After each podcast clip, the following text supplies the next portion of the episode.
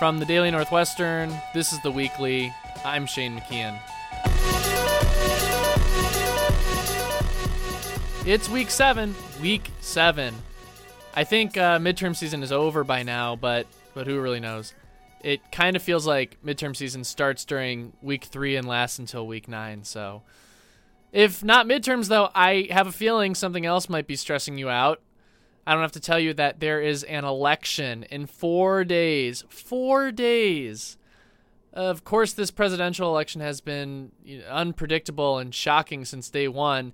And later in the show, we'll hear from a Northwestern psychology professor who psychoanalyzed Donald Trump for The Atlantic magazine. But before that, for a few weeks now, we've been talking to students all around campus and asking who they plan to vote for. But there's a big population at Northwestern of students who aren't going to vote. I'm talking about international students. And we were wondering what is it like to watch this campaign unfold, especially when Donald Trump has made immigration such a central issue? The Daily's Mariana Alfaro, Stavros Agorakis, and Corey Mueller filed this report. It's probably one of the most ridiculous elections I've ever experienced in my life, probably in American history as mm-hmm. well. That's Dimitris Goulamaris, a Weinberg freshman from Greece. You know, on the one side we have Hillary. No one likes Hillary. Mm-hmm. Everybody says she's corrupted. There's probably a reason for people to say that.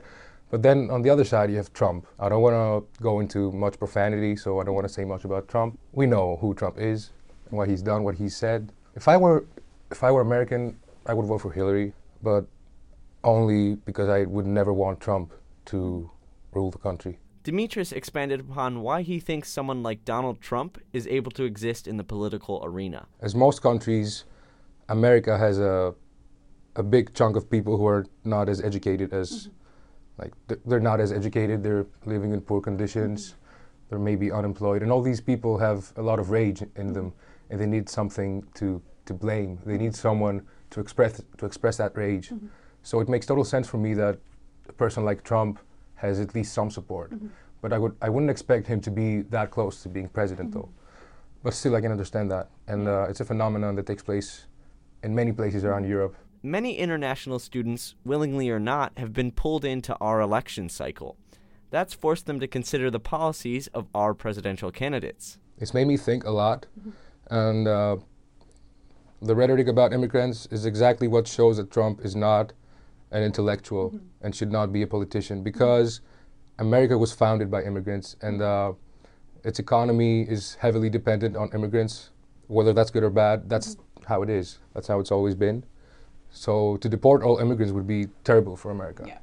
The stance around immigration may not just be about policy.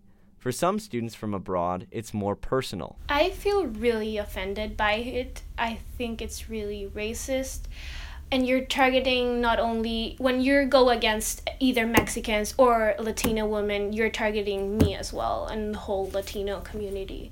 I think, and that's particularly offensive to not only me because I'm a woman, but I think to all of us Latinos, because it's as if we were inferior or as if America is the greatest and we that's why we want to come. That's another Weinberg freshman, Elna Alvear, who comes from Lima, Peru. Among other things, she wanted to stress the importance of our vote, the millennial vote. For me, it's really important. I got to vote in the in Peruvian elections, and it made a huge impact. For for the first time, we have a candidate who has gotten higher education, and that's the first time we've made a difference. And I think it's especially because of our generation that has voted, most of the youngsters, and I think that is definitely important here right now.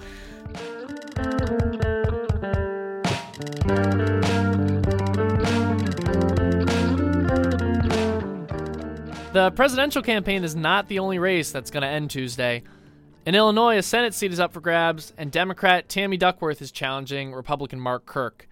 For more, our own Davis Rich sat down with the Daily's Sam Krevlin, who's been following the race. Can you tell me a little bit about what makes this election important or unique? I think this Senate election is unique in a lot of ways. I think, for one thing, you have two candidates who have both served for the United States and are both are handicapped. Tammy Duckworth lost both of her legs um, in Iraq.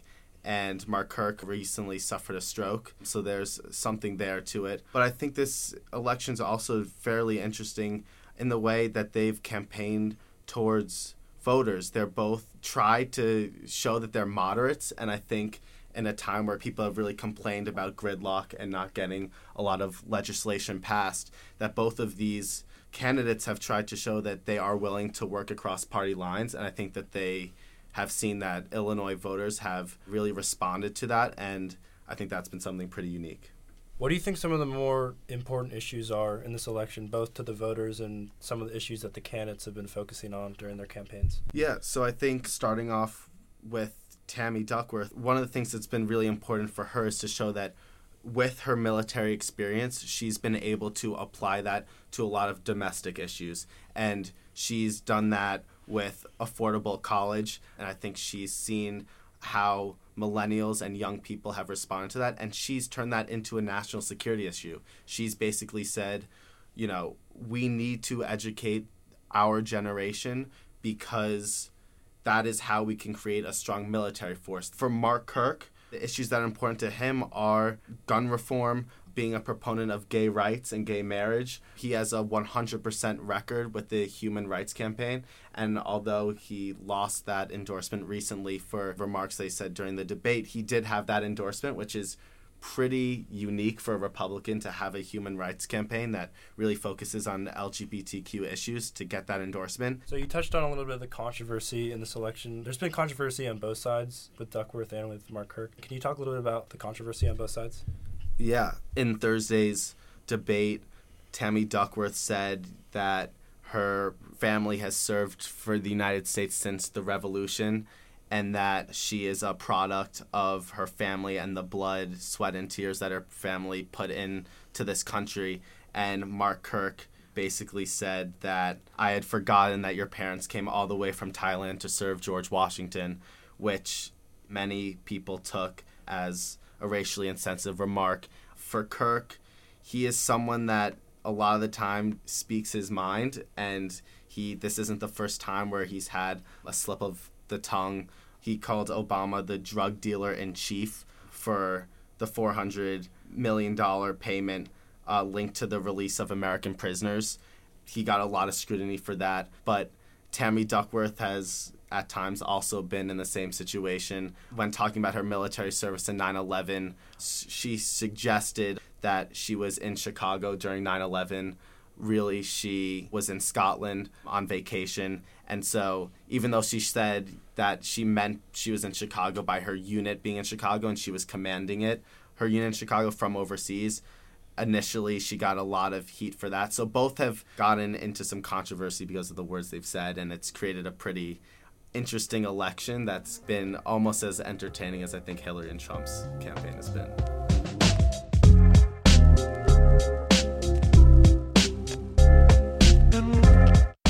So, what goes on inside the mind of Donald Trump? That was the question Dan McAdams set out to answer. McAdams is a psychology professor here at Northwestern, and in June, he wrote a story for The Atlantic in which he psychoanalyzed Trump. He spoke to the Daily's Maddie Fox for our podcast Office Hours, which you can subscribe to in the podcast app. I mean, he's interesting on the surface. I mean, he's, he's a phenomenon. There is nobody like him in the world. And it is extraordinary what he has achieved, especially in the political realm over the last year. You know, on the surface, he's a highly socially dominant, extroverted person who's very, very disagreeable and bombastic, and he's got a singular persona. But for most people, you get behind the traits that you see in everyday life and you find values and goals that are interesting. You find a story that maybe helps you understand them. And there is some of that with Trump, but not that much. Trump does have a guiding story, though, McAdams said. It's just not as complex as others he's seen.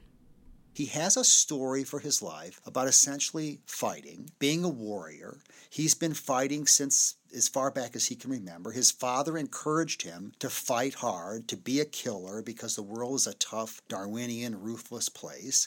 And that is how he sees it, which is somewhat ironic given that he grew up in the lap of luxury, a very well functioning, very rich family, and yet come out of that with this warrior narrative is sort of interesting. But I just didn't find a lot of nuance and a lot of subtlety.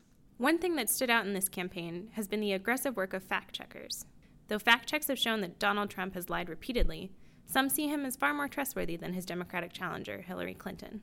PolitiFact has him at 75% last I looked in terms of like 75% of his statements on the campaign trail are just out and out lies. And then you see Hillary Clinton, all right? And a lot of people say she's not trustworthy, but she's 29% in that same thing. His supporters will say, eh, that's just not important. He says that for effect. He's a strong leader. We need a strong leader. So it's sort of like, you know, you're weak and the authority is strong, and you look up to the authority, and okay, maybe the authority has some faults, like, you know, he's an adulterer and he's kind of wanton, and half the stuff he, well, 75% of the stuff he says is blatantly false, but I can trust him to keep me safe. Besides his image as a strong protector, McAdams said there are other aspects of Trump's personality that attract voters to him. He's fun to be around. He has tremendous energy. He's dynamic he can make you feel really great. His workers are loyal to him. Uh, his family is loyal to him. He's a big guy. He exudes a lot of energy and primal power.